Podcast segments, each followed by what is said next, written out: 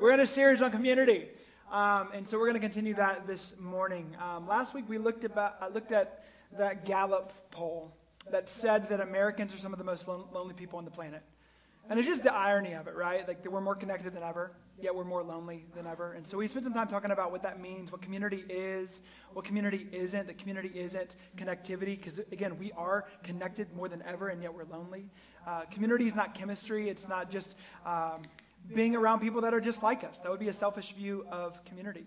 But recognizing that community is a, a, gift of committing to one another, choosing to care for one another, and choosing to grow and follow Jesus. That's what Christian community is. And so, coming out of the pandemic and kind of getting into more normalcy, and I know community has been hard coming out of that, we want to just press reset together. We want to be able to actually connect and reconnect as a body around community. So, that's why we're spending some time talking about that last week and this week. And so I wanted to invite Jared and Sarah Karr up here. Uh, Jared and Sarah uh, previously led a community group. Uh, you guys can give them a hand. They've led a group in the past, they've been a part of a group before, and so just wanted to give a, a testimony of what's uh, stood out to them when it comes to community and community groups. Hello, are you with child? Congratulations! Oh, is it not on? Is it on? yep.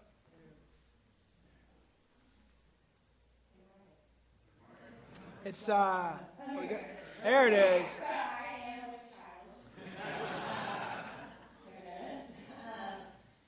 Sarah and Jared Karr, kind of like a car you drive, right? But with a K and two R's. Don't be confused. It says the same. Mm-hmm. Sounds like Tesla and yes. Tesla. We actually don't drive a car. Uh, Confusing. I'm just kidding. I'm riffing off of what good. Matt said. If you're here last week, we have, that's like a. We have a van and an SUV, but you know it's okay. You can still. Okay. Anyway, just had to say that for them over here. Um, but yeah, so Jerry and I have been a part of a community group for four years now, which is really crazy to think about. Our roles have changed. We've led a couple years, and now we're members. Um, and our community group has been doing life together. So it's it looks different every week, but even just on a community level, um, my role as a working mom to stay at home mom, I've just been blessed by the other stay at home moms in our group. Just this week, just feeling blessed by us going to the park together and one of the other girls initiating that in our group, knowing that it's, it's hard to do life alone with your child. So, redefining what it looks like to you, it takes a village together um, has been really, really cool. But we've done. Um, book studies, topical studies, uh, things like that. You get to choose as your group, um, but we definitely encourage everyone to be a part of a group. It's been really, really awesome. We look forward to Wednesdays. Don't know if it's happening this year, but another blessing was childcare provided. It is. Spoiler alert. Very exciting. Um, that has also changed in the last four years, which has been awesome. Just to be able to come here and have that avenue to just be um, with like minded Christian individuals and study the word without kids saying, Mommy, Mommy, Mommy, you know. So um, that's been a blessing, but Jared's going to wrap everything I set up into a beautiful bow. Great. Um, yeah, I think I would just say, uh, as you're looking to just commit to the consistency of community group. It's a lot of C's right back to back, to back but commit to it. Um, we have been a part of groups for four years, and it has been a huge blessing in our lives. Um, I know that life is busy. Um, the last two years, life has gotten a little weird. Uh, we did a whole year on Zoom community group, and that is a wild Horrible. time. Don't recommend it, but it was, we did it. So, um, and I think it's easy to, uh, with busy lives and, and, and differing schedules, it's easy to take group and just kick it to next year and think, I'll, I'll do this next year. Um, but don't do that. Jump in now. Um, it, it is such a blessing to just get involved with like minded people right now. I mean, we are broken people meeting together that need Jesus on a weekly, daily basis. I mean, really daily basis, but it's just a weekly reminder that we are the salt of the earth and we need each other to push us uh, to look to Jesus and just to do life together. Um, and that's what it is. You're doing life together. You're, you're, we go through ups and downs, and there's people there to celebrate. There's people there to pray uh, and to be, for, be there with you. So if you're on the fence, get off the fence and join a community group. Get off the fence. Good job. Thank you guys. Fantastic. Appreciate it. Good. Good reminder. So, yes, our hope is uh, next week we're going to introduce all of our group leaders and have an opportunity to connect within those groups. And so, this morning, I want to begin here. What comes into your mind when you think about family? Like maybe you go to like Family Matters. Anybody watch that growing up? Fantastic. TGI Friday, you go there. Maybe it's just your own family, the quirkiness of your own family, the, the good of that, the difficult of that. Maybe you go to pain points. Maybe you go to points of just joy and celebration. We can go to a variety of different things, but amidst the awkwardness and the quirkiness of family, there's this baseline within family it's commitment. There's something about like being connected to somebody in family that you're committed to one another in a really beautiful way. And I want to talk about that this morning. I want to talk about community as family this morning. I'll say this that in the first century, Jesus gave a profound vision about community. And he likened this community to a family. He likened community to family. Community and family were, uh, they were wrapped together. They were married together in the first century. It seems sentimental in our day, but actually it's pretty radical to think about. And so I want to, I got three points for you, and I want to consider a few things. The first is this that the New Testament provides an incredible vision for family. We see it in Matthew chapter 12. Again, we can just gloss over like the implications of what this means. Um, and I'm going to try to break it down for us. In Matthew 12, at the very end, in verse 46, we read this While he was still speaking to the people, behold, his mother and his brothers stood outside asking to speak to him. But he replied to the man who told him, Who is my mother and who are my brothers? And stretching out his hand toward his, what's that word say? Okay, stretching out his hand toward his disciples, he said, Here are my mother and my brothers. For whoever does the will of my Father in heaven is my brother and my sister and my mother. Let's pray. Father, this morning, I, I know for some, community is just a wound. And Lord, I pray that this vision would help be a balm of healing. Lord, I pray that you would reset our hearts around your vision, not ours, your vision of what community looks like. And I pray you'd invite us into something deeper than ourselves. In Jesus' name, amen. So we read this, this is scandalous. Like what Jesus just said here in this first century moment is a scandalous thing for Jesus to say. My family is not biological, my family is built upon those who follow me. That's a scandalous statement to make. See, Jesus is introducing a provocative familial vision for community. He's shifting what people thought community to be. See, what Jesus is implying is staggering. In this context, there was no greater allegiance. In this day, there was no greater allegiance in this day than the allegiance of family. And Jesus is shifting it on its head and he's saying, no, there's actually a deeper allegiance than even family. He's not downplaying the value of family. We know throughout the New Testament that he cares deeply for family and marriage and parenting and all of that. But he's shifting this vision of what community is as family. He's putting a priority to this community over the allegiances of his day. Again, not minimizing family, but introducing a familial vision that is created through his death, resurrection, and the birth of his church. There's a book called When the Church Was Family by a guy named Joseph Hellerman. And in this book, he creates a vision for uh, family that is likened to the first century, and it's this picture of care and support in the Mediterranean culture of the first century. And he says this in the book The Mediterranean family should markedly inform our understanding of Christian community. Since the idea that we are brothers and sisters in Christ constitutes the fundamental conceptual point of departure for coming to grips with God's social vision for his church, we must learn to grasp the way in which brother would resonate with someone in the first century.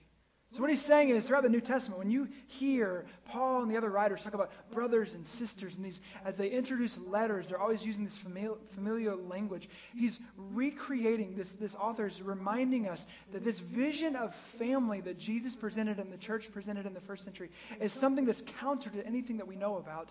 It's this, this vision of deep commitment and care. He likened this community to a family. And so you leave the Gospels and you enter into the rest of the New Testament, you enter into the epistles, which are letters written from different people to different churches. And within those, you see a continuation of the same theme of care and family and commitment that you heard from Jesus that we just read.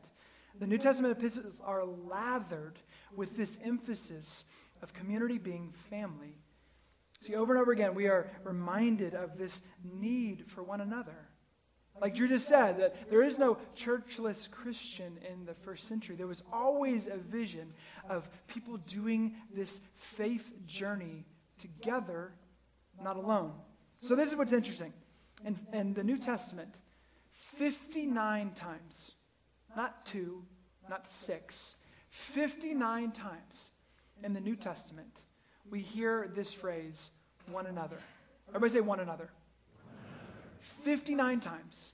Those two words are repeated and repeated and repeated throughout the New Testament. I read this last year to us, but I want us to feel that there's a weight that helps us recalibrate upon the, the vision that the New Testament's offering to us about community being family. And I want to kind of put aside what you think of as community my people, my tribe, chemistry, connectivity. Let's push it to the side and allow the New Testament to define or maybe redefine to us what a biblical understanding of community is. So I'm going to read these to you. Um, the good news is that 16 of them are the same phrase, and so it's not going to be as long as you might think. But I, I want you just to feel, if you need to close your eyes because you're just hyper distracted, you can do that. But I want to just read these little phrases that we hear throughout the New Testament. And it's just this drum. It's this drum beat that carries throughout the New Testament, reminding us over and over again this is community. This is community. This is community. And it helps us re- reset on what community is and therefore what it isn't. So 16 times we hear this phrase love one another. The next, again, you should, I think it might be on the screen potentially. Yep. Uh, I'm not going to read all the references. You can look at those. If you want to have all these, email me and I'll send them to you. Be devoted to one another. Honor one another above yourselves. Live in harmony with one another. Build up one another. Be like minded towards one another. Accept one another. Admonish one another. That was a good burp. Just call it what it is. Don't be sorry. We like babies in here. We all heard it. I mean, just full. It's good. Greet one another. Care for one another. Serve one another Bear one another's burdens. Forgive one another. Be patient with one another. Speak the truth in love, and it goes on to one another. Be kind and compassionate to one another. Speak to one another with psalms and hymns and spiritual songs. Submit to one another. Consider others better than yourselves. Look to the interest of one another. Bear with one another, teach one another, comfort one another, encourage one another, exhort one another, stir up, provoke, or stimulate one another to love and good deeds, good works. Show hospitality to one another. Employ the gifts that God has given us for the benefit of one another. Clothe yourselves with humility towards one another. Pray for one another confess your faults to one another. I mean, what's the point? Right? Are we getting, are we getting the message here? Like there's this emphasis, this radical, scandalous emphasis of the church being family, of church caring for one another, supporting one another, loving one another, comforting one another. I mean, we just read it all. This vision of what it looks like to be the church with each other. See, the New Testament is reminding us of the family of Jesus, that He's created our need for one another. See, in the first century, Jesus gave a profound vision about community, and He likened that community to a family. See, when we don't understand this vision for church as family, we end up having a very selfish view of community. It's all about me and what I need and what I want. And it ends there. And if it ends there, we miss the beautiful point of serving and giving ourselves to one another for the good of the family to see us flourish together. There are these two, two stellar quotes, one by a North African bishop, Cyprian, and then the next by Charles Spurgeon. The first, he says this No one can have God for his father who does not have the church for his mother. I mean, we need each other. We need the gift of support and care to have each other's back, to make sure that we're able to flourish. This life is too hard to do this on our own. It is too hard to navigate faith and the difficulties and all you hear on social media and all the concerns that are arising. And it seems like everybody in the church is now deconstructing. And there's nobody that's actually following Jesus anymore. And we just need, brothers and sisters, to breathe upon our own souls, to do faith and follow Jesus together. Like we need it. We can't do this thing on our own. We are desperately in need, uh, like, they, like the Karr said to, to Drew, I don't remember who it was, but, but linking arms with each other and actually following Jesus together. Like we desperately need the support of each other to flourish. And that's the definition, that's the vision that the New Testament gave us to begin with. And so somewhere along the way, we lost sight of this. And somewhere along the way, in our own uh, pursuit of individualism, we've separated from the original vision of Jesus' design to care for each other as this vision of family. So, what's the point? Jesus made it clear that you need each other to follow Jesus. And the New Testament provides this incredible vision of what family looks like. And yes, we've missed it along the way. Sunday is not just about an event where we show up to and we leave. This is a, an expression as we gather to remember the story of Jesus. As we gather, we take communion, we sing, we hear the scripture, we see each other. And it's also, it's not, that's not the end of church. That's the beginning of church. Church is family, it's community together. This is what we've been saved into. This picture, not a bunch of silos, but one family following Jesus, caring for each other. So again, you see in the point, first point that the New Testament provides an incredible vision for community as family. Second, our cultural moment, where we live, the day and age we live, is providing a polarizing vision for community. And again, we got to just call it what it is because if we don't know what it's competing, this vision of uh, family that Jesus provided is competing against, then we'll actually get sucked into the very thing that we're hearing all the time. The dilemma that we have to grapple with is that we are taught to believe that individual freedom is what will make us happy and so we're taught that if I just had my individual freedom, if I didn't have to submit to commit to somebody else, and I can just live my own life, and it works out that in my own selfish vision of, of community, that, that I, I, I if, if you can uh, help me and I'll leverage your relationship to get what I want, it's just such a sad view of what community can be. If our view of individual freedom is the highest goal in our life, then we will not be able to submit to this vision of community as family. You cannot seek for individual freedom and submit to the value of community as family simultaneously. One has to submit to the other. You can't have both. The view of family has been hijacked, hijacked thinking to believe that we can do this alone. We're fed this warped view of autonomy that makes us think that our self freedom will provide the most amount of happiness, which is why we don't commit because we, we're guarding our self freedom at all cost. We're trying to guard and set up self freedom because if we have self freedom, we think we'll get happiness and it always leads to, in a dead end. It always leads us hollow. But we think that if we have this, because this is what we're taught, if we have this, we win. But the invitation of Jesus is to give that up, to actually lay down your life for another. Can you lay down your life for another and be autonomous? You can't. Jesus came not to serve, not to be served, but to serve and give his life as a ransom for many. That's what the definition is for us. We've been socialized to believe that our own dreams, our own goals, and our own personal fulfillment ought to take precedent over the well being of the community. So our needs now drive the ship, and we must reset. Along the way, we are living in this wave of deconstruction that we experience where, where uh, we might feel on ourselves or we might know other people that are, which supports the notion of autonomy. The idea is that people who once believed something decide to deconstruct those ideas, now rethinking long standing beliefs that they maybe once had. And there are some good there. It is there there are aspects if you do it in community and your vision ultimately is to reconstruct upon Jesus as the foundation. There's some good to, to consider if there are things that you believe that aren't in, in line with what Jesus is. But I find that the road of deconstruction that doesn't have a plan for the Bible and doesn't have a plan for community to help them reconstruct will always um, always end worse than you realize. That road without the Bible and without community always will lead you worse than you realize. See, part of the perils of deconstruction is that many begin to throw the baby out with the bathwater, specifically around the church. So you have frustrations with the church, and then you end up rejecting the church altogether, forgetting the invitation that the New Testament provides about doing faith and following Jesus with one another.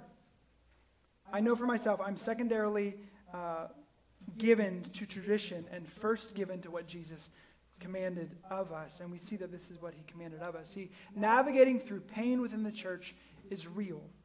But oftentimes that frustration can lead you to think that you are capable of having church by yourself. And in doing this, you're reverting back to the very orphan that you were just rescued from. Again, we are invited into a family because we've been adopted into a family. There's a popular influencer who has been deconstructing and kind of doing that over social media, uh, specifically around their vision of the church. And I mentioned this some last year, but I'll repeat. Uh, and she, she summarized her, I won't share the name, but summarizing her view of the church here. She said this Church to me right now feels like my best friends, my porch bed, my children and parents and siblings. It feels like uh, meditation and my pecan trees. It feels like my kitchen, my table, porch. It feels like Jesus who never asked me to meet him anywhere but in my heart. And I'm sure for her there's deep pain here. And we need space to deal with deep pain. We value grief and lament. But I would also say that statement that she shared is just not true. Church is never designed to be done alone. Never. Jesus invited us to one another, to this family, to the church who isn't perfect. And yes, there's areas that might need to change, but we were invited into community. Yes, there might be ghosts in the sanctuary. Yes, there might be time to leave a church, specifically around spiritual abuse, around emotional abuse, other forms of that. If there's a community that's moving away from the gospel, that would be a reason to leave a community. But when times are hard, we don't need to pull back. Like, if you've been in relationship with somebody who's close with you, and you've been able to forge through difficult times, what does that do? Does it make you stronger? Like, yeah. In marriage, when you go through hard times, if you can push through those, what happens? It forges a depth and a trust that wasn't there before. And yet in community, we hit these roadblocks and then we just punt and we don't push through, forge through the difficulty out to the other side where there's actually a level of depth that you wouldn't have if you didn't push through those moments together. Is this making sense? Okay. Again, our culture is providing an alternative vision for community. And then, third, the invitation for us is to reset upon Jesus' vision for community. Again, in the first century, Jesus gave a profound vision about community, and he likened it to the church.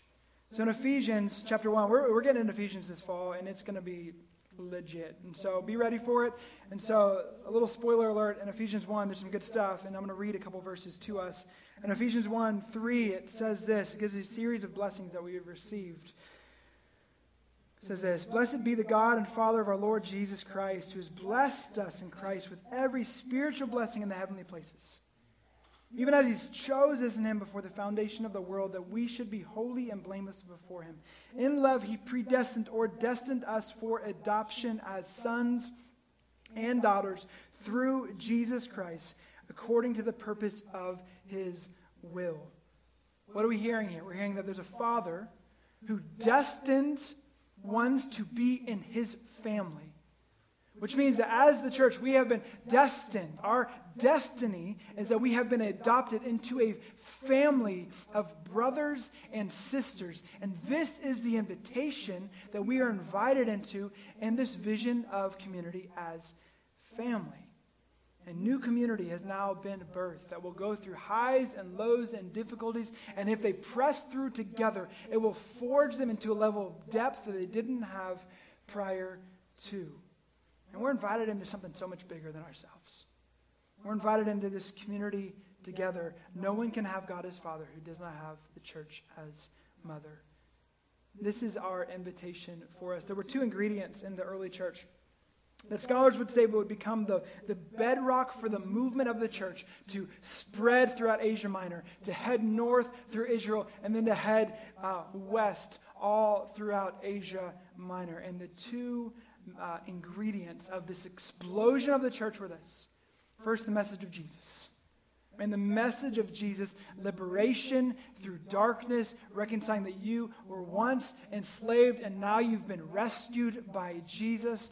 It was a message that was liberating these people throughout Asia Minor. The first was the message of Jesus, and the second was the way the church behaved with one another. There was something so profound that caused the explosion of the church in the first century by the Spirit at work was this reality of brothers and sisters actually caring for one another in such a beautiful way that the outside world so saw the city on the hill. The outside world so saw the salt of the earth in the church that they gravitated towards the church because they wanted to be a part of this community of faith. And this was a part of the package that blew Asia Minor out of the water and caused the gospel to expand. And I look at the church today. I say, man, are, are we adhering to similar behaviors of giving of ourselves? Not just our little tribe. That's not the call of Jesus, to just give yourself to an insulated tribe, but to missionally give yourself to one another, to see the gospel become a place of balm to this broken world. And that's what we want to lean into. That's the vision of community we want to offer to us a vision that we could actually become. I just, as I've been navigating through this series and just like rethinking about community together, I, I find my heart just like excited about the possibility of this small community actually walking out Christian community together in a hyper lonely area to actually offer something to this area that would provide to this area a level of hope in this area this area will not have apart from Jesus. That it wouldn't just be a vertical relationship that we have on Sunday, but it would be a horizontal relationship where we are laying down our lives for one another in such a way that people are drawn to a city on a hill in this community. I want to give myself to that. I want to be a part of that. I want to, I want to pour my life out towards that end. And I know we feel busy. I know we feel like we have a lot on, on our plate. But I will tell you this if you give yourself to serve one another, you actually found, find your cup more full than not. Because giving of ourselves, we actually find Jesus. And in that place, we actually find hope and healing and life again. We have this opportunity that we can invite ourselves into as a community. So as I close, there are five things I just want to mention to you guys that we want to commit to as, uh, as community groups. We're going to mention these some next week as we enter into um, sharing who our community group leaders are. But I want to speak to these five values. The first is this as community groups, we want to foster relationships. Like, we actually want to have relationships formed and flourishing in our community groups. So, there's going to be time where we have meals together. We're going to have times when we get to know each other. We're going to share our stories and our testimonies, the highs of that, and frankly, the lows of that. And in that, we actually are able to be grafted more closely together. We want to foster a depth of relationship with each other within community. Second, we want to commit to each other, which means this. We're going to choose if you want to be a part of a community, you actually have to commit to show up week in and week out. We're not going to offer a if it works out in your schedule and if this week's good and no, we commit to each other. We're going to buck against our culture that says kind of show up if you want to show up. And we're going to say, no, we're actually going to commit to each other because you know what hurts community more than anything else? Not knowing if people are going to show up or not.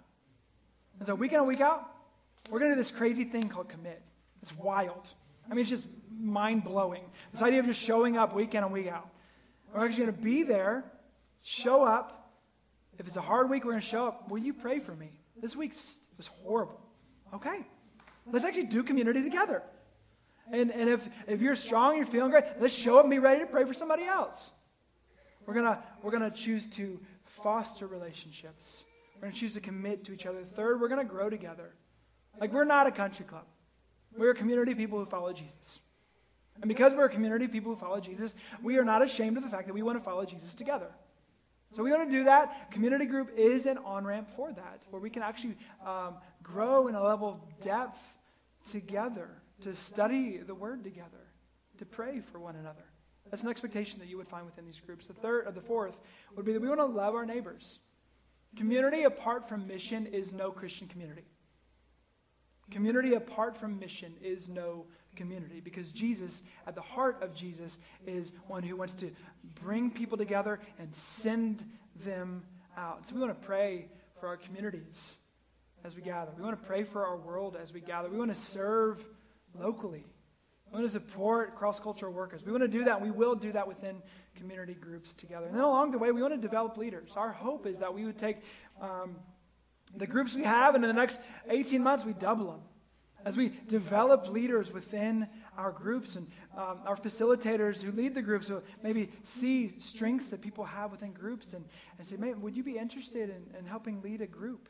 Then we'll go through a process of training and development, and we want to develop leaders from within our groups. Some of you who are not leading community groups, maybe in a year will be.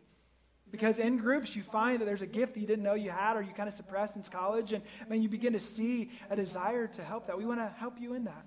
We want to help you flourish in the giftings that you have. We want to help develop leaders. We want to commit to that. that. That's the vision. That's the heart here that we want to provide for you. And then there's other groups that we're going to talk about next week, uh, Bible studies, that have some of these values and some of them are different.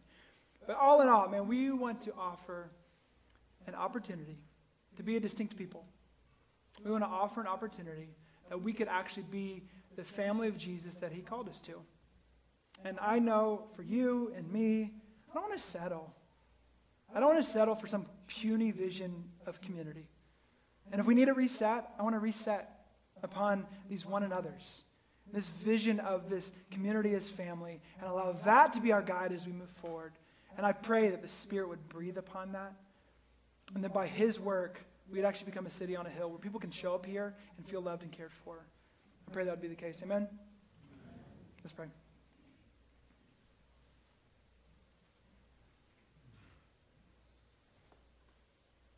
Lord, thank you for this beautiful gift that just screams from heaven that you're not alone. It screams from heaven that we've been adopted into this family with a father who cares. Lord, I ask you draw near. I pray that you'd move among us. Lord, I pray that you would continue to bring comfort and healing and hope around community. I pray that as a body that we would sign up together. I pray that and if there's just an area of pride or selfishness that's just preventing us from submitting to this beautiful vision of community as family, I pray you'd give us humble hearts of repentance.